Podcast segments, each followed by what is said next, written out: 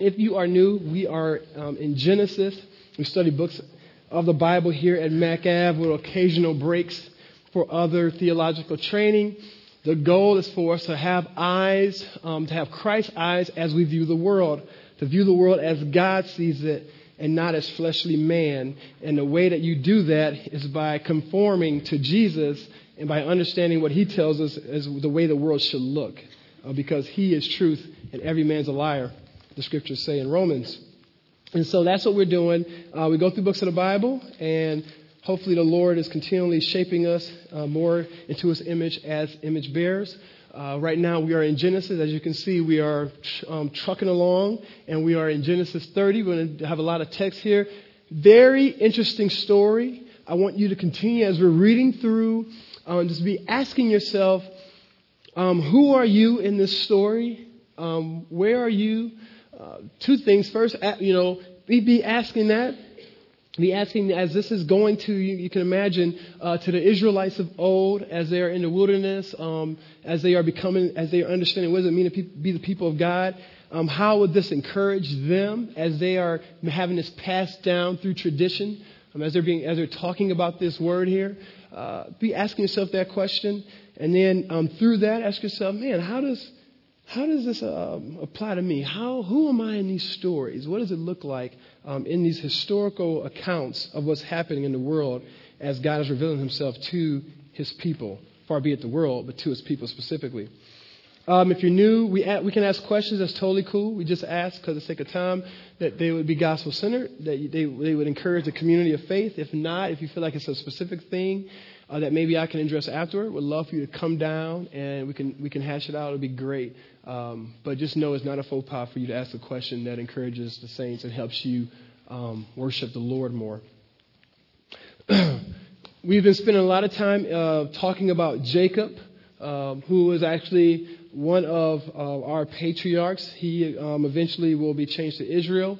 Uh, his name, he is actually yeah, where we, we get the, the people of God from, where we're going to get these uh, the 12 tribes um, of Israel. Uh, but until, as, as this is all forming, we're seeing a huge work in process, uh, progress. We've seen him come to faith uh, in the late 20s of chap- in the late chapters of, of, chapter 20. We are seeing um, him beginning to walk with the Lord. We're seeing him just be a, a, sinner with all kind of passive issues.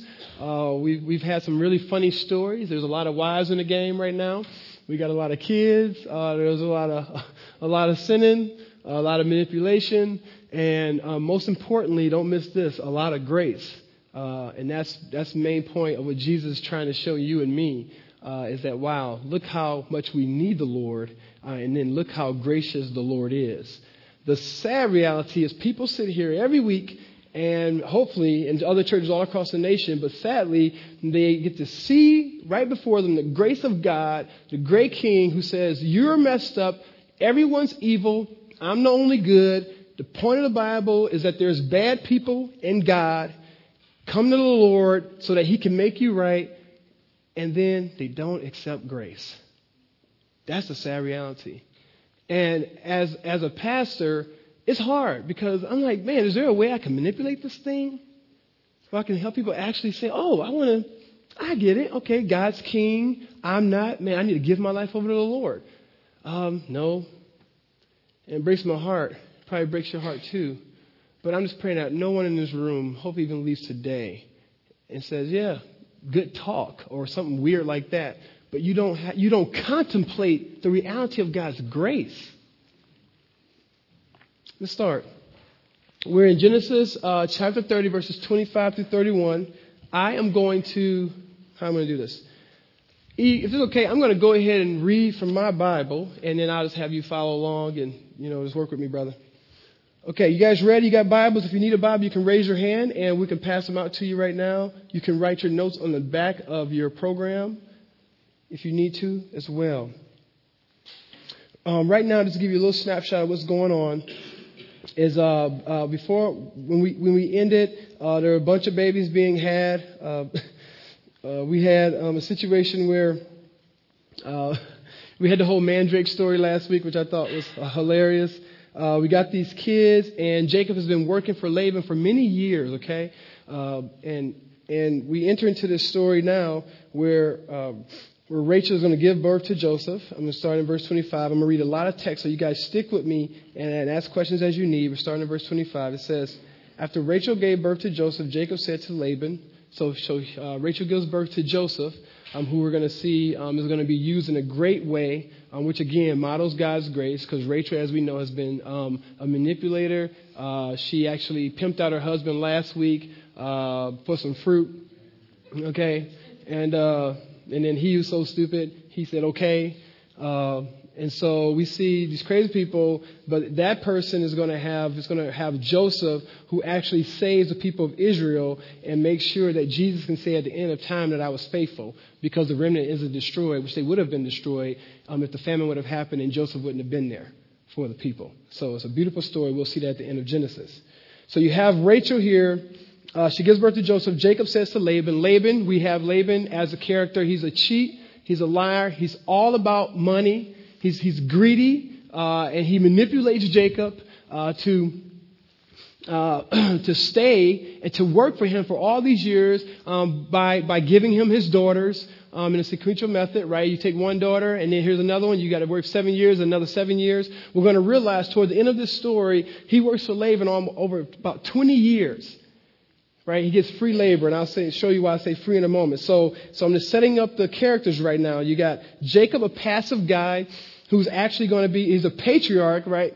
but yet all he is, what he really displays is God's grace because of how, how passive and how much of a wimp he is. We have Rachel, manipulative. We have Laban, a cheat and a scoundrel, and all he desires is money and power and success. And like it says here, it says, he says, send me on my way so I can go back to my homeland. This is, this is Jacob talking to Laban. Basically, Laban, I've been working for you for all these years, okay? Man, can I, you know, just, just give me my money, all right? Give me my people, and I'm going to go on my way. Look what he says in verse, uh, in verse 26. Give me my wives and children for whom I have served you, and I will be on my way. You know how much work I've done for you. So he's just kind of fed up a little bit, right? He's like, man, look, I have been working for you for so many years. You have cheated me. You've done all these things. I mean, how many people have? I mean, some of you guys are looking at this right now. You're thinking of your boss, right? Some of you guys have really weird bosses, or you've had this experience where you're working for someone, you're working hard, and they're just totally, they're just jipping you, right? They, they, they say they're going to give you a pay raise, they don't give you a pay raise. Uh, you, you're just feeling used. You're feeling like, man, like I don't trust you. I've, I've, I've given myself to you, and this is what I get in response. Well, this is this is where Jacob is. He's just kind of like, man, look, just give me my give me my rightful due so I can get out of here. Verse 27. Look what Laban says. Laban said to him, "If I have found favor in your in your eyes, please stay." He says, "I have learned um, by divination that the Lord has blessed me because of you." He added, Name your wages and I will pay them. And isn't that interesting? So, so Laban says, Okay, look, Jacob, man, can you, look, just calm down, Jacob. Quit crying. Look, look, calm down. Would you, will you please stay? Because, you know, I've been talking with the demons, you know, that's what divination is. Let me just, yeah, I've been talking with demons, and, and they basically are saying that you are good for business, okay?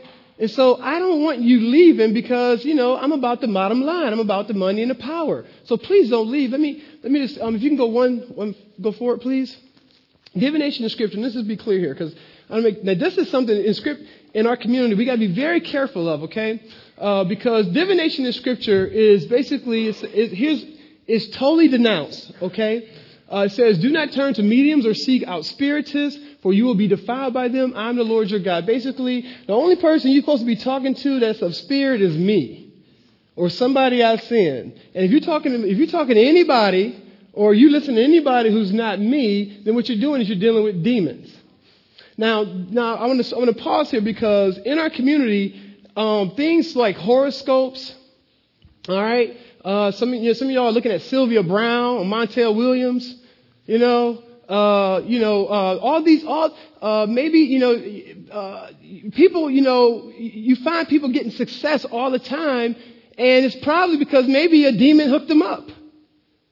Okay, so, so like, like medium, spiritist, you probably heard the word necromancy, I don't know, um, witchcraft, um, all this stuff, when, you, when you're dealing with astrology, you're talking about, you know, I'm a Leo and a Christian, like, that's all demonic stuff. Okay? Do you understand that? That all those things are not from God. God is not calling you. You no, you can't. As a Christian, you can't be a Sagittarius and a Christian. Okay? Because Christians, we don't we don't follow that stuff. We follow the Lord. And so, and in our community, that's totally celebrated. It's okay. I've had pastors come to me and tell me my kids are a certain sign, a zodiac sign. What? Well, how does that happen? Because it's totally it's okay in the community to, to not see that that's totally demonic. See, okay, why am I pausing here? Because people think because they're, they're spiritual that they're hearing from God. Some of you, be careful, you think you're hearing from God and you're listening to demons. That's why I'm pausing here. So when you, the goal isn't to be spiritual. The goal isn't to have some, some supernatural understanding and have things happening to you. And then this, you know, and I, I wanted this stuff and, and I, and then I got this dream and then this thing happened to me. I'm so spiritual. Because guess what? You can be having dreams well enough. They could be supernatural well enough. They could, you could be spiritual well enough and you can be obeying a demon.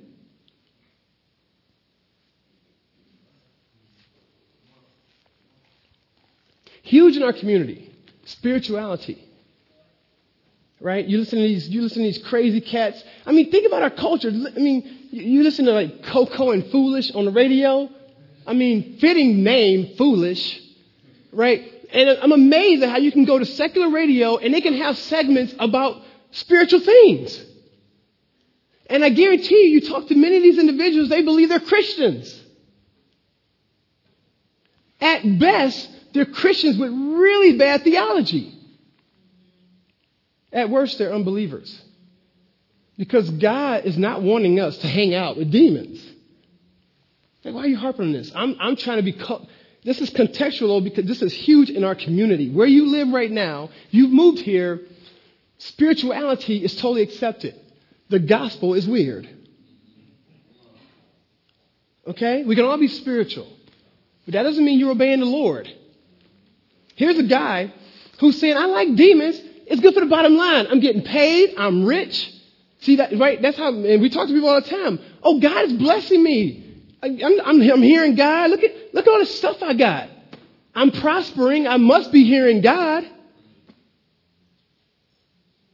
The, just the end goal, a demon will give you stuff if it'll bring you to hell. A demon will give you stuff if it'll allow you to short circuit your witness.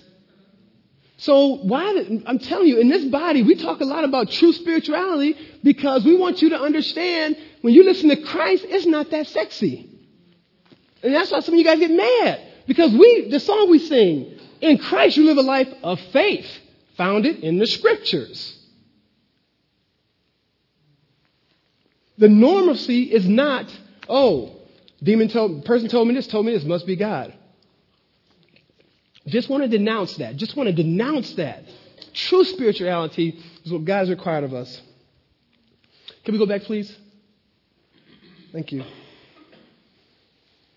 So he's talking to demons, you know, verse 27 gets the bottom line. The Lord has, you know, uh, I have learned by divination that the Lord has blessed me, gives an account to God. So the demon told me that God has blessed me because of you. Right? Uh, he says, he added, name, name your wages and I will pay them. Ah, man, I'm, you know, I know I ain't paid you in so long, but okay, I'll start now, man. Just don't leave. All right? I know I've been pimping you for all these years, but don't go now, okay? You have that, you get fed up, you want to leave, I'm done, I'm through with this. Well, well, you want $10 an hour now? What, $15? Continues on.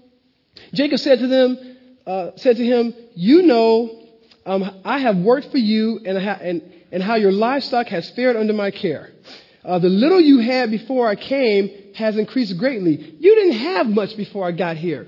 And my toil and my work is why you are successful now, basically, he's saying. And the Lord has blessed you wherever I've been. The Lord's been hooking you up because he's, he, cause he's good to me. But now, uh, when I may, when may I do something for my own household? He's at a point now where he's saying, in another Houston, he's saying like, so when I'm, when I'm I'm to do something for myself and my family? When am I going to be able to hook up? Like, when I'm going to be able to progress a little bit? Which I propose is another huge thing in our community. Uh, and I'm just, and I, was, I was so convicted by the different aspects. And I say in our community, in this community, in an area where brothers and sisters are struggling, in a mostly African American area, let me tell you another issue. Another big issue is that you have family members, you have someone trying to, they're trying to do something for themselves. They start wanting to go to school, they just want to do something, and you always have mad, urgent drama within the family. Okay? And then there's great, and then there's great, um, there's great disparagement when you're trying to continue to move on. You, you they, now, now you're a sellout, right? Now you don't really care about us. And so you find individuals who can't ever get anything done for themselves because they keep trying to prove themselves to the culture and to the community, specifically their family. And some of you are doing this right now in our body. Some of you cannot break, break off the umbilical cord and say, you know what? Your issues aren't necessarily my problem. Because I need, God wants me to be about something first, and then I'll come bless you. And here's the thing, and it's some of you guys, as you are white folks in this community, you come here and you enable that mentality.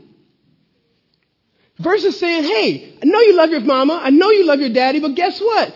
She's an alcoholic. She doesn't give a rip about you or Jesus. They're using you. You need to be about Christ's plan. And then let's see what the Lord does after you all set. You're a wreck. First, let the Lord deal with you. And so we need to learn how to be prophetic in this community. Don't feel like, well, I'm, but I'm a white guy, I'm a white girl, I can't really say anything that's not true. So he's like, man, he finally gets it. I need to, man, I haven't done anything for my own family. Verse 31. He says, What shall I give you? He asks, right? This is, I love this. So here's, here's Laban. What shall I give you? Look at his response. Don't give me anything. Why do you think he said that? He's like, You're not giving me anything. I'm asking you what you should have already given me. I propose that's his point. Jacob replied, But if you would do this one thing for me, I will go on tending your flocks and watching over them. Look what he says. Let me go through all your flocks today and remove from them every speckled or spotted sheep, every dark colored lamb, and every spotted or speckled goat. They will be my wages. Why does he say that? Again, he's, he's wink, wink. You ain't doing nothing for me. I'm just trying to get my wages, bruh. Can I get rightfully paid? You're not blessing me, Laban. What can I do for you then, my son? Pay me my money. Look what he says in verse 33. I love this. And my honesty will testify for me in the future. Whenever you check on the wages you have paid me, any goat in my possession that is not speckled or spotted, or any lamb that is not dark colored will be considered stolen. Right? He's like, hey, so anything you find that's not what you've given me, that'll be stolen. Implication is, but anything that you find that you said you gave me will be mine. Okay? So, but if you do find a speckled or spotted goat, that's my goat. Okay? Verse 34. Agreed, said Laban. Look how, look how shicey Laban is. So agreed. Man just called you out. You've been playing me for all these years. Give me some money, Laban. You would think the brother, even you think he'd say, okay, man, I have been playing you. know, I've been playing you.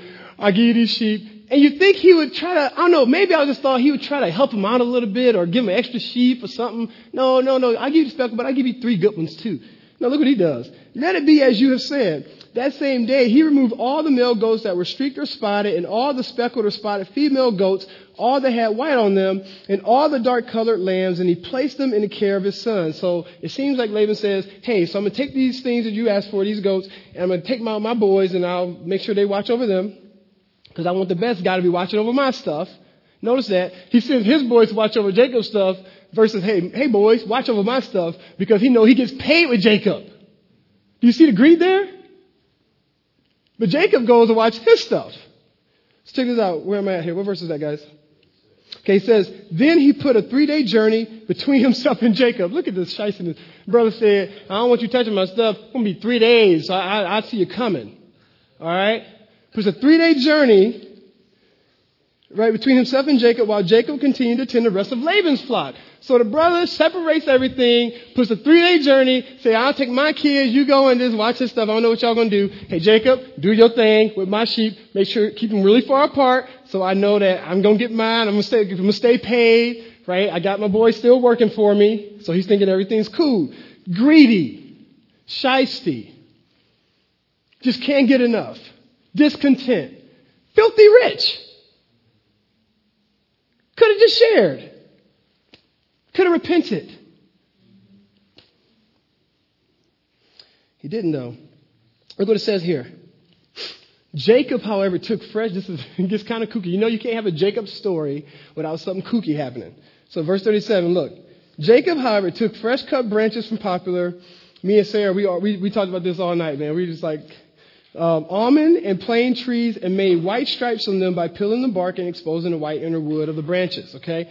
Uh, then it says, Then he placed the peeled branches in all the watering troughs so that they would be directly in front of the flocks when they came to drink. Uh, when the flocks were in heat and came to drink, they made it in front of the branches. So, the, so the, these animals would come in front of these branches, look at the branches, drink the water, want to mate. They start mating, right? I don't know much about sheep. I'm a city boy.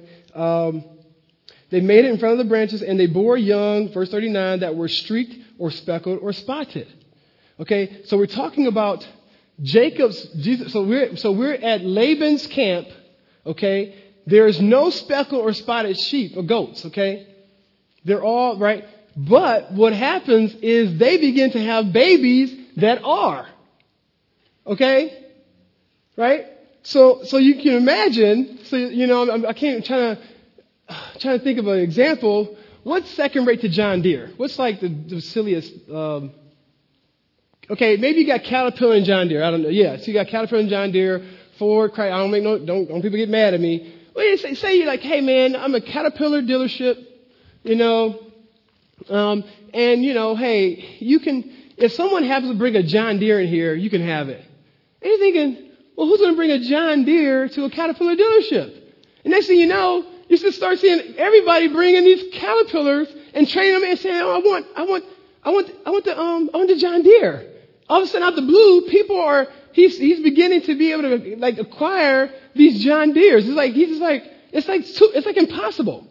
It's like, this is literally impossible. But you know why it's not? It's scientific. Sarah and I argued about this for a while. Um, here's what's, here's what's happening. Spiritually, here's what's happening. I wanted to take you if you have Bibles, we're going to go there in a moment, but I'm just going to take you to chapter 31. Here's what's happening in verse 10. Okay? It says, In breeding season, I once had a dream in which I looked up and saw that the male goats mating with the flock were streaked, speckled, or spotted. You see that? Verse 11. The angel of God said to me in the dream, Jacob, I answered, Here I am. And he said, Look up and see that all the male goats mating with the flock are streaked, speckled, or spotted, for I have seen all that Laban has been doing to you. You see what's going on here?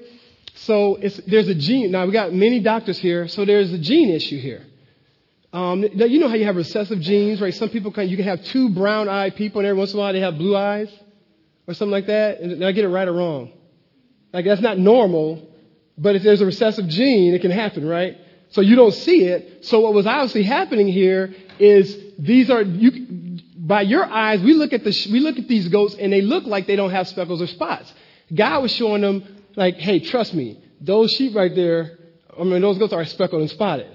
So he took actually those goats that he that, that God told him to take and kept allowing them to mate so that they would come out speckled or spotted. You get it? Isn't that great? I just think this is awesome. And so, let's go back to the text, just to let you guys know what, what had happened. So they made it in front of branches, and they bore young that were streaked or speckled or spotted. Verse 40. Jacob set apart the young of the flock by themselves, but made the rest face the streak or dark colored animals that belonged to Laban. Question you're all thinking, what's up with the trees? Why did he bring the trees and have them look? I don't have a clue what's up with the trees. Um, yeah, I, I wonder if he was just, if, if he was making Laban wonder, what, did that have something to do with it? I don't know if he was trying to like fake it or what. I don't know what the, what the tree thing is. Um, I, I was, I tried to research for you guys. I came up empty, so that's all I got for you there. But, um, What I do know is that there's a gene issue, and God was being sovereign and showing him um, who had which genes. Um, it says, then he, uh, I'm sorry.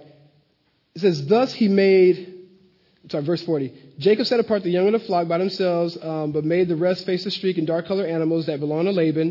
It says, thus he made separate flocks for himself and did not put them with Laban's animals.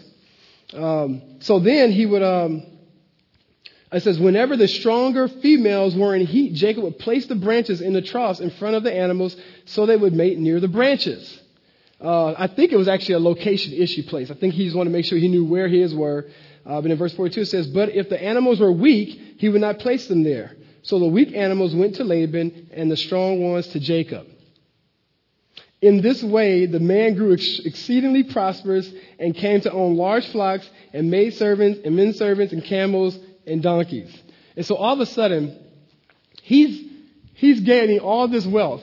Are you getting it? So you think the impossible, Laban in his wildest dreams did not think, he thought, man, I'm going to continue to prosper. The, the demon told me, keep Jacob in the game. I get money. I get paid with him. I got my pure sheep. I gave all the speckled ones out of here. So I got this pure alliance here. I'm going to have more. I'm going to get more stuff. All of a sudden, Jacob becomes more powerful uh, than Laban. Isn't that crazy? All right, so all of a sudden, and his, and his family gets mad. Look what they say here. Verse 30, we're in chapter 31 now. Jacob heard that Laban's son were saying, Jacob has taken everything our father owned and has gained all this wealth uh, from what belonged to our father. Well, how did they know? Why? Because they would see, you know, maybe on moving day, he would bring the sheep, or I'm sorry, the goats that he had been producing to his area, right? Because, you know, he didn't keep all of his sheep. It wasn't like he outgrew Laban's farm. He probably took his keep back to the area where his sons were keeping his sheep. And so they, they were seeing like more sheep, more goats, more goats, more goats. Like, man, this brother, he's coming up. So they're getting upset. Continue on, guys.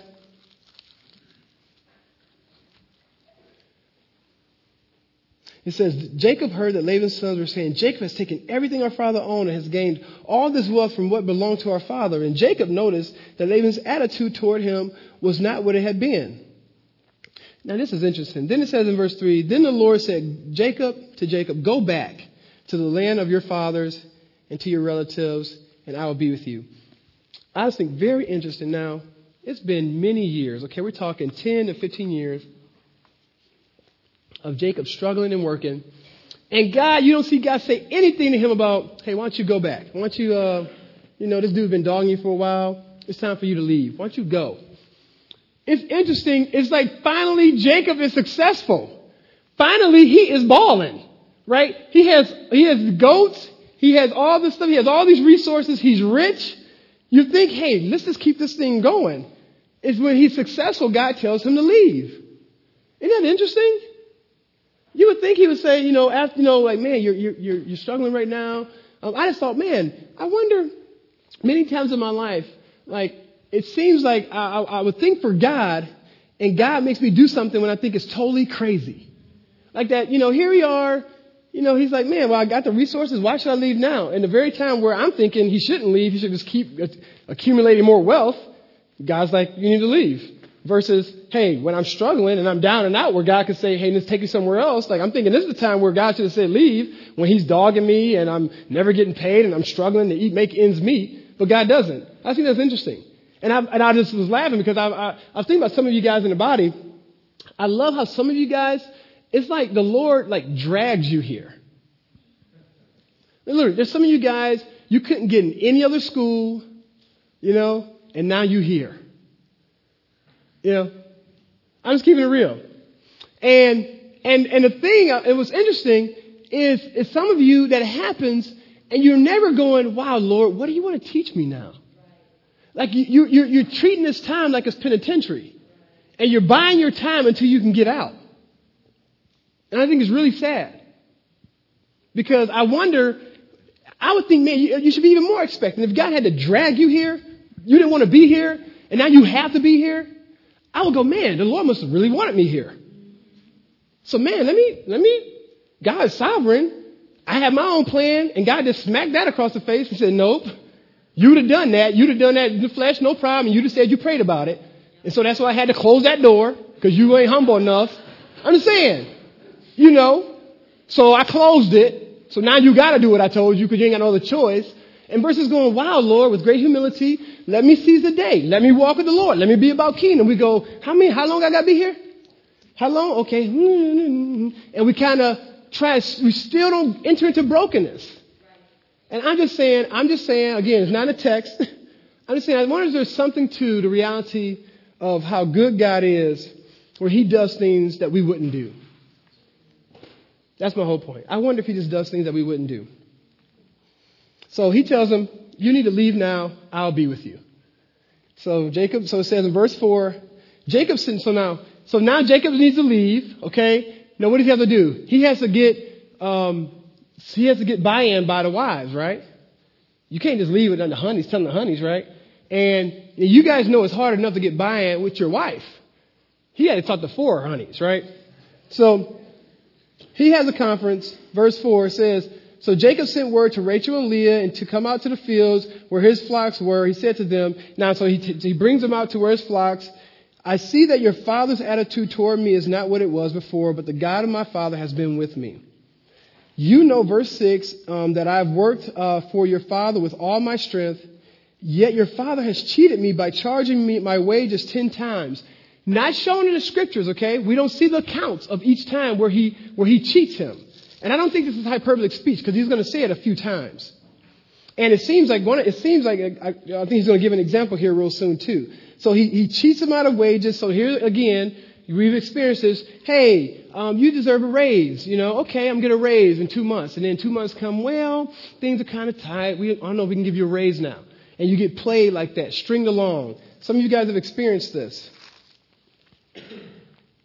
He continues on. He says, You know, your, your father's cheated me. Um, middle of verse 7. However, God has not allowed him to harm me. Like he didn't, he, he, you know, God protected me, even though this guy had my worst interest. Look at verse 8. If he said the speckled ones, he gives an example, which is why I think he's serious about the wage piece. He says, um, if he said the speckled ones will be your wages, then all the flocks gave birth to speckled ones. And if he said the streaked ones will be your wages, then all the flocks bore streaked young. Um, so God has taken away your father's livestock and has given them to me. Uh, verse 10. In breeding season, we just read through this, um, um, I once had a dream in which I looked up and saw the male goats, so we know what happened now, right? Mating with the flocks were streaked, speckled, or spotted. The angel God said to me in a dream, um, and, uh, Jacob, I answered, Here I am. And he said, Look up and see that all the male uh, goats mating with the flock are streaked, speckled, or spotted. For I have seen all that Laban has been doing to you. I am the Lord uh, I'm the God of Bethel, uh, where you anointed a pillar um, and where you and where you made a vow to me. Now leave this land at once and go back to your native land. By the way, you say, man, well, how do I know if God's talking to me or a demon? It seems like you go to Scripture, God makes it really clear when God is talking to you. Um, and I say that because I don't, I don't, I'm, I'm on the theological preposition and I'm firmly convinced of this. God does not, in audible voice, talk to people like this on a normal circumstance, like, hey, you should go eat a banana or something like that. Like, when God talks like this, it's like for redemptive history change. It's serious business. Um, so, all right, verse 14. Then Rachel and Leah replied, check this out. Ladies in the house, um, if you're married, newly married, check this out now. Don't miss this. Then Rachel and Leah replied, Do we still have any share in the inheritance of our father's estate? They've been here for years. And it seems like they've never ever, ever really took account unto the character of their dad. They've never really said, now, what kind of man is my dad? And I, and I, and I, I know ladies struggle with this. You get married and you think your dad's hot stuff, right? And some of them don't even know the Lord and it takes something like this to make you have to deal with the reality of his character. I'm not asking you to hate your dad or anything. What I am asking you is that there is a biblical supposition that you are to leave and cleave and be with your husband. And it's just interesting that in this text here, this is almost the first time they're going, huh, yeah. So you're asking me to go with you. I got to make a choice now. Do I stay with daddy or do I go with you? And they start looking at the account and they're going, man, hmm, look at this guy. Do we still have any share in the inheritance of our father's estate? Hasn't he blown it all? Like, like does he even, did he leave us anything? Is there anything for us? Does he not regard us as foreigners? Does he, he treats us like we're, like he doesn't even know us? Not only has he sold us, but he has used up what he has paid for us talking about the times where maybe where he sold him into the sexual, uh, you know, Leah and the whole deal. He, he's like, okay, not only you sold us, but we haven't even seen a dime from the money. Surely all the wealth that God uh, took away from our father belongs to us and our children. So do whatever God has told you. We're going to go with you, Jacob. Uh, then Jacob put his children. Now, here's the thing Jacob is still wimpy. Don't miss this. Stick with me now. Jacob's still wimpy. Look what he does. Then Jacob put his children. He's starting to get some courage, but it's taking time. Put his children and his wives on camels. In verse 18, and he drove all his livestock ahead of him, along with all the goods he had accumulated in Paddan Aram to go to his father Isaac in the land of Canaan. And it says, Now Laban had gone to shear his sheep, you know, again, you got to have something kooky in the Jacob story. Rachel steals her father's household gods. So she stole her household, um, um, household gods. So he's going out to shear sheep. I guess that's what you do if you're a shepherd. And she steals the gods. Moreover, uh, Jacob deceived Laban, uh, the Aramean, uh, by not telling him he was running away. So he fled with all he had, and crossing the river, he headed for the hill country of Gilead. So he, while he's gone, is wimpy. He doesn't say, I'm tired of your stuff. You cheated me. I'm a man of God. I can't believe this. I'm going to stand up to you. He says, Oh, you're going to cut, you, you cut, you, you trimming the sheep. You're giving them faith. I'm going to pack up right now and I'm going to run while he's, while he's away. Still the wimpy way out, right? But check this out. God won't let him get away with it that easy. God makes him stand up and be a man. Look at verse 22. On the third day, Laban was told that Jacob had fled. Taking his relatives with him, he pursued Jacob for seven days and caught up with him in the hill country of Gilead. Then God came to Laban the Aramean in a dream at night and said to him, I love this. Be careful not to say anything to Jacob, either good or bad. What I love about this, I would say, if you would say, what's the theme of this, these passages we're reading right now, this whole pericope, what's the theme here?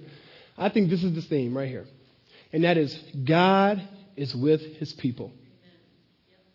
The theme of this passage is that God, you say, what's, what is God trying to teach me? And you got to hear this because when you struggle, I don't know if I'm going to get in the word. I don't know. Oh man, especially at MacAv, we actually we want you to we want you to act like Christians here, right? So you struggle here because we actually want you to read your Bible, and we want you to be in community, and we want you to confess sin, and we want you to trust your Savior, right? And so you go, man, this confessing sin thing, trusting the Savior, being honest all the time, being kind, like reading my Bible, like this is hard. You know, this is hard. Trying to trying to trying to walk with the Lord, and then then the, the, the, the ways of the world keep crashing on me. And I want to propose to you. God wants us to know something, and that is, I am with my people. I am with you. Look what he says. He says, "Look, I love." He says, "Look, don't you, don't you, you better watch what you say to him Verse 25 Jacob had pitched his tent in the hill country of Gilead when Laban overtook him, and Laban and his relatives camped there too. Look at Laban. You talk about a guy who's just totally unaware, and we, we, we maybe know people like this. Maybe you struggle with this yourself. You, you're sitting here. I mean, all the sin he's committed, look at him. He takes the holy high road. Look what he says here. Uh, it says, Then Laban said to Jacob, What have you done? You've deceived me, and you've carried off my daughters like captives in war. What, dude? They came with me because you a straight up jerk. I didn't carry your daughters away. They left because you've been an absentee dad. You sold them into sexual sin. Verse 27. Why didn't you tell me so I could send you away with joy, with joy and sing into, uh, to the music of a tambourine and tambourines and harps? Okay, guys. Do you really think Right, family? Is he, you, you think he's kind of honest here or what? Do you think this is true? No. He wasn't going to send this guy away with a big old fest feast. Oh, look, Jacob's leaving. Get out the, the fattened calf. That wasn't going to happen. He's just a, he's just a, he's a deceiver. Look what he says. He says, You didn't even let me kiss my grandchildren my daughters goodbye. You have done a foolish thing. I have the power to harm you, but last night the God of your fathers saved your butt. He said to me, Be careful not to say anything to Jacob, either good or bad. He says, Now you have gone off because you long uh, to return to your father's house, but why did you steal my God? See, ah, that's the real reason. That's why you're tripping. I love that. You, say, you know, he talks, says all this stuff. You're going off. Hey, man, why you take my gods? Right? Because he still has all this fleshly tendencies. He still wants it. Why do you think he wants his gods? Because he thinks that's the re- probably part of the reason of his success. He hangs out with demons. He said, I need my gods. Because if you're going to leave, okay, well, I'm kind of sad, but hopefully I can still get paid. Because it's still about me. You still like, can I get my guys back? Again, it gets, it gets a little crazy here. Jacob answered Laban, I was afraid because I thought you would take your daughters away from my, me by force. Uh, but if you find anyone who has your gods, he shall not live. In the presence of our relatives, see for yourself whether there is anything of yours here with me, and if so, take it. Now Jacob did not know that Rachel had stolen the gods. Okay? Which, by the way, if you can steal your little, if you steal a god, that's not a big god. Verse 33. So Laban went into Jacob's tent into Leah's tent and into the tent of the two maidservants, and he found nothing. Okay? And after he, um, uh, he came out of Leah's tent, he entered Rachel's tent. Now, Rachel had taken the household gods and put them inside her camel's saddle and was sitting on them. Here it gets kind of weird here, guys. Sorry. Laban searched through everything in the tent but found nothing. Rachel said to her father, Don't be angry, my lord, uh, that I cannot stand up in your presence. I'm having my period. I'm going to keep moving. So he searched but could not find the household gods. I think everybody knows historically what's going on there. Uh, so he searched, but could not find the household gods. So she says, "Hey, man, have a period. Don't you don't want to check here, do you?" He says, "No, I'm cool." And verse 36, Jacob was angry. Now, now here it is. Finally, so years we have, guys, we have walked through this story together. You have seen continuously Jacob over and over and over again being passive and just not stepping up as a man. Okay? Finally, he gets some courage. Look at this. Jacob was angry and he took Laban to task, the scriptures say. He says, I'm going to tell you something. He said, What is my crime? He asked Laban. What sin have I committed that you hunt me down? Verse 37. Now, now that you've searched through my, all my goods, what have you found that belongs to your household? Put it here in front of your relatives and mine and let them judge uh, between the two of us. Right now, let's have it out. Let's put it all out in the light. Let's see what the people, let's see what the families say. You put it all out right now. Let's see. He just calls them out. Look what he does. He just starts going off. I have been with you for 20 years now. I've been working for you for 20 years. Your sheep and goats have not miscarried, nor have I eaten rams from your flocks. All the stuff you've gotten, all the wealth you've had, I haven't killed one ram and eaten it myself. Haven't done any of that had great character and integrity. Verse 39, I did not bring you animals torn by wild beasts. I border lost myself. If I'm working in Subway, I open a box of tomatoes and they're all beat up. I, you know what I did? I took it out of my paycheck is what he's saying. I didn't say, hey, you got some messed up tomatoes. You need to, you need to buy these. He said, no, I just took it out of my paycheck. This is what I did the whole time. Man of character, man of integrity. The whole time he says. He says, I, he says, I border lost myself. It says, and, and, and you demanded payment from me with, uh, for whatever was stolen by day or night. You demanded payment. Even though I did all those things, you still got on me when something was missing. And you knew I did these things. He says, this, this, this is my situation. The heat consumed me in the daytime and the cold at night. I was out in the heat working hard for you. And when it was cold, no one came and brought me a coat. I worked hard in the cold even. And you didn't even care. He just, he just tells, he's, this is right in front of me. He says, and slept, fled from my eyes. I was sleepless nights working for you. Verse 41. It was like this for the 20 years I was in your household. I worked for you 14 years for your two daughters and six years for your flocks, and you changed my wages 10 times. He mentions it again. This is the situation he's in. Verse 40, 42. If the God of my father, the God of Abraham, and the fear of Isaac had not been with me, you would have surely continued to play me. You would have sent me away empty handed. But God has seen my hardship and the toil of my hands, and last night he rebuked you. And he gives God the glory. God has seen this. He's seen you mistreating me. He's known what I've done. Here's what I love about this family. I know this is a long passage, but don't miss this. Don't get tired right now. Because God is trying to show you and me something. He has a high ground now because he has been a man of integrity. He couldn't have said this if he had been cheating. He couldn't have said this if he had been stealing rams and goats. He couldn't have said this if he tried to get it his way because he was being mistreated. And you know, we can, we can justify it. Well, look how he's treating me. I deserve at least some of this. He didn't do that. Because God gave him the grace that the day would come where he would be able to stand before Laban and say, I am totally innocent. You are an evil man and God has been fighting for me. That's the kind of men and women God wants us to be. Where we can stand up and say, you know what? God knows what's going on here. What I'll do, I'll let the Lord fight for me. If I have a bad landlord, if someone's being jerky at my job, if people are hating, they're jealous of me, God knows the toil you're doing, Mark, at your job. Have, be a man of integrity and character. So when the day comes, all you got to say is the Lord will fight for me, and he stands there and he can't say a thing. He can't say, but, but, but look what you, but, but, but look what you did. He can't do it. He can't do it. He continues on, guys. Don't miss this. Look what he says here. Laban answered Jacob, The women are my daughters, the children are my children, the flocks are my flocks. All you see is mine.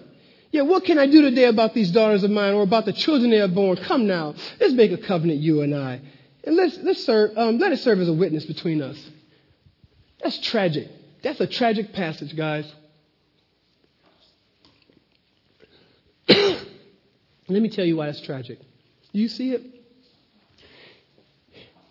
He has specific sin called out. Numerous specific sin. Numerous. And he didn't even repent. He didn't even acknowledge it. He didn't say, You're right on this one. Or, okay, I see on this one. He didn't even acknowledge the wrongdoing he had done. He just went on and said, well, let's define a relationship now. You know what we're seeing right now? If you're looking in this story, you're seeing a couple people here. You're seeing one person who's just as sinful and messed up, but there seems to be an air of repentance. Someone who understands that his help comes from the Lord. And he's saying, man, I'm messed up, but I'm trying to, I'm trying to walk with this king here. I'm trying to, I'm trying to figure out what does it mean to have a relationship with Yahweh. This other guy isn't acknowledging anything. He's absolutely unaware of himself. Absolutely blame shifting. Um, tragic. I mean, look at the audacity. So Jacob doesn't even fight. Look, he says, so Jacob took a stone, set it up as a pillar, said to his relatives, gather some stones, which is interesting. I don't know if the people, I don't know if the whole family was there while he's putting them on blast or not. It would be so fitting if the whole family heard that whole, whole rant there. Be really fitting. I don't know though. Uh, they took the stones and piled them in a heap, and they ate there by the heap. Uh, Laban called it Jagur Sahuthatha, and Jacob called it Gilead.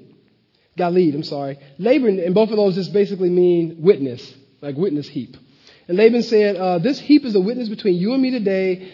Uh, this is why it was called Galeed. It was also called Mizpah because he said, May the Lord keep uh, watch between you and me when we are away from each other, which uh, Mizpah means watchtower.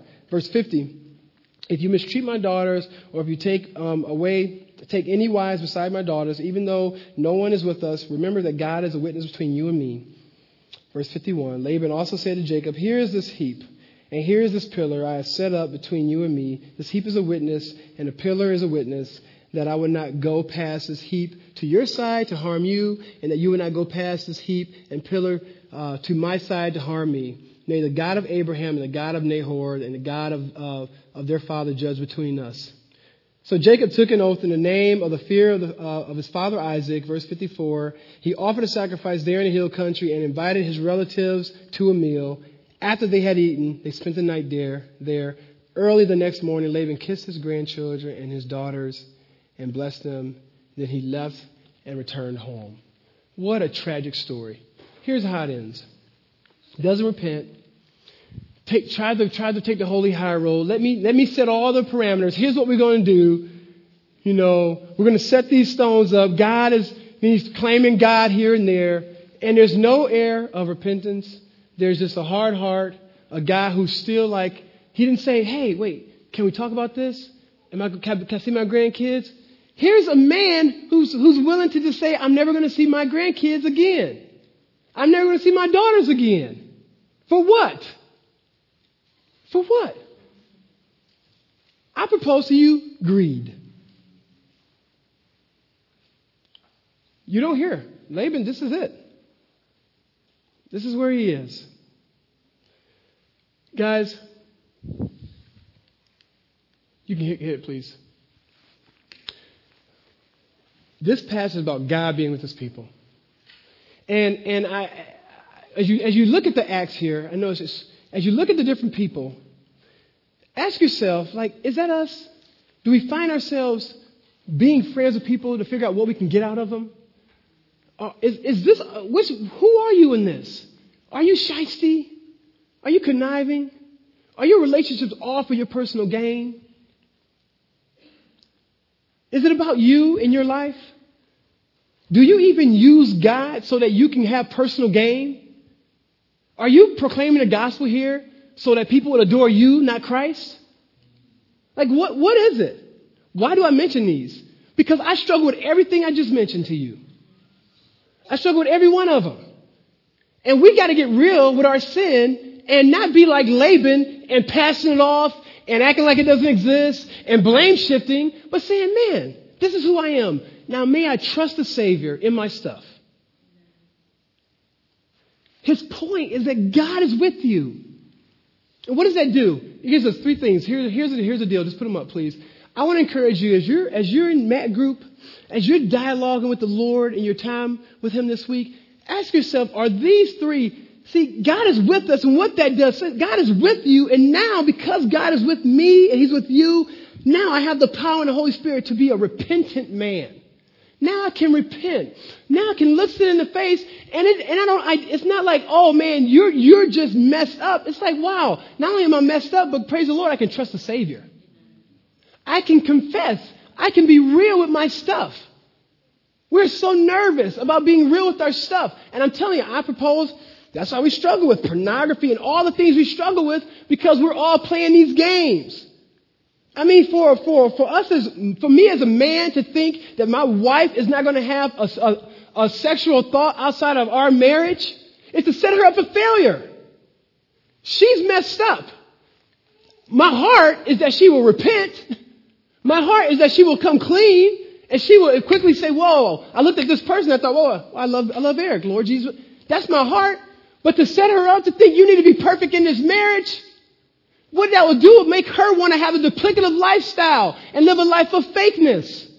Lying to me and then trying to be this other person that's kind of crazy and no one knows about this one. Are you feeling me, family? Am I saying I'm advocating sin? No.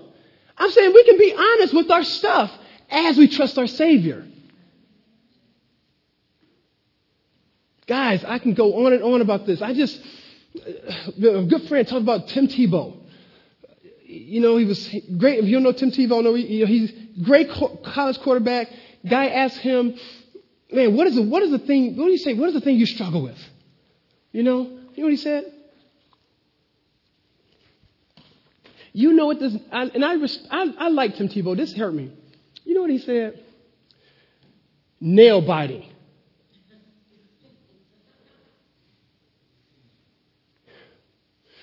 In that moment, he distorted the gospel for a whole nation.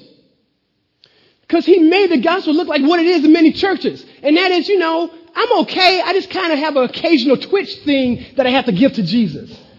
No, no, no. What do you struggle with, Eric? Man, I'm so decrepit and messed up. I don't have time to tell you, but I tell you this much. I'm an evil man, and by God's grace, He's made me righteous. I'm just messed up. Think about it. I struggle with pride. I struggle with wanting to be identified as someone better than other people. I struggle with going into a store and thinking I'm better than the person next to me who has broken English. I struggle with someone who looks more dirtier than me. I struggle with so many things.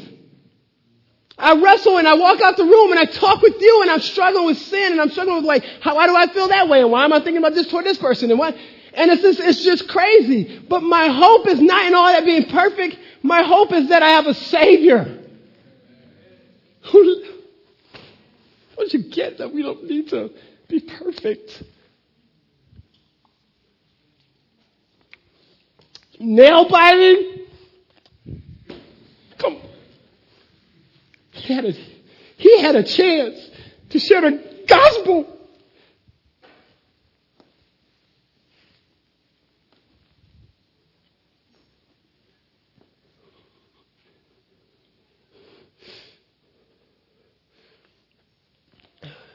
If you think your issue is simply there's a few things you got to clean up, you don't get the gospel, and you haven't gone in touch with the sinfulness in your heart, we need Jesus.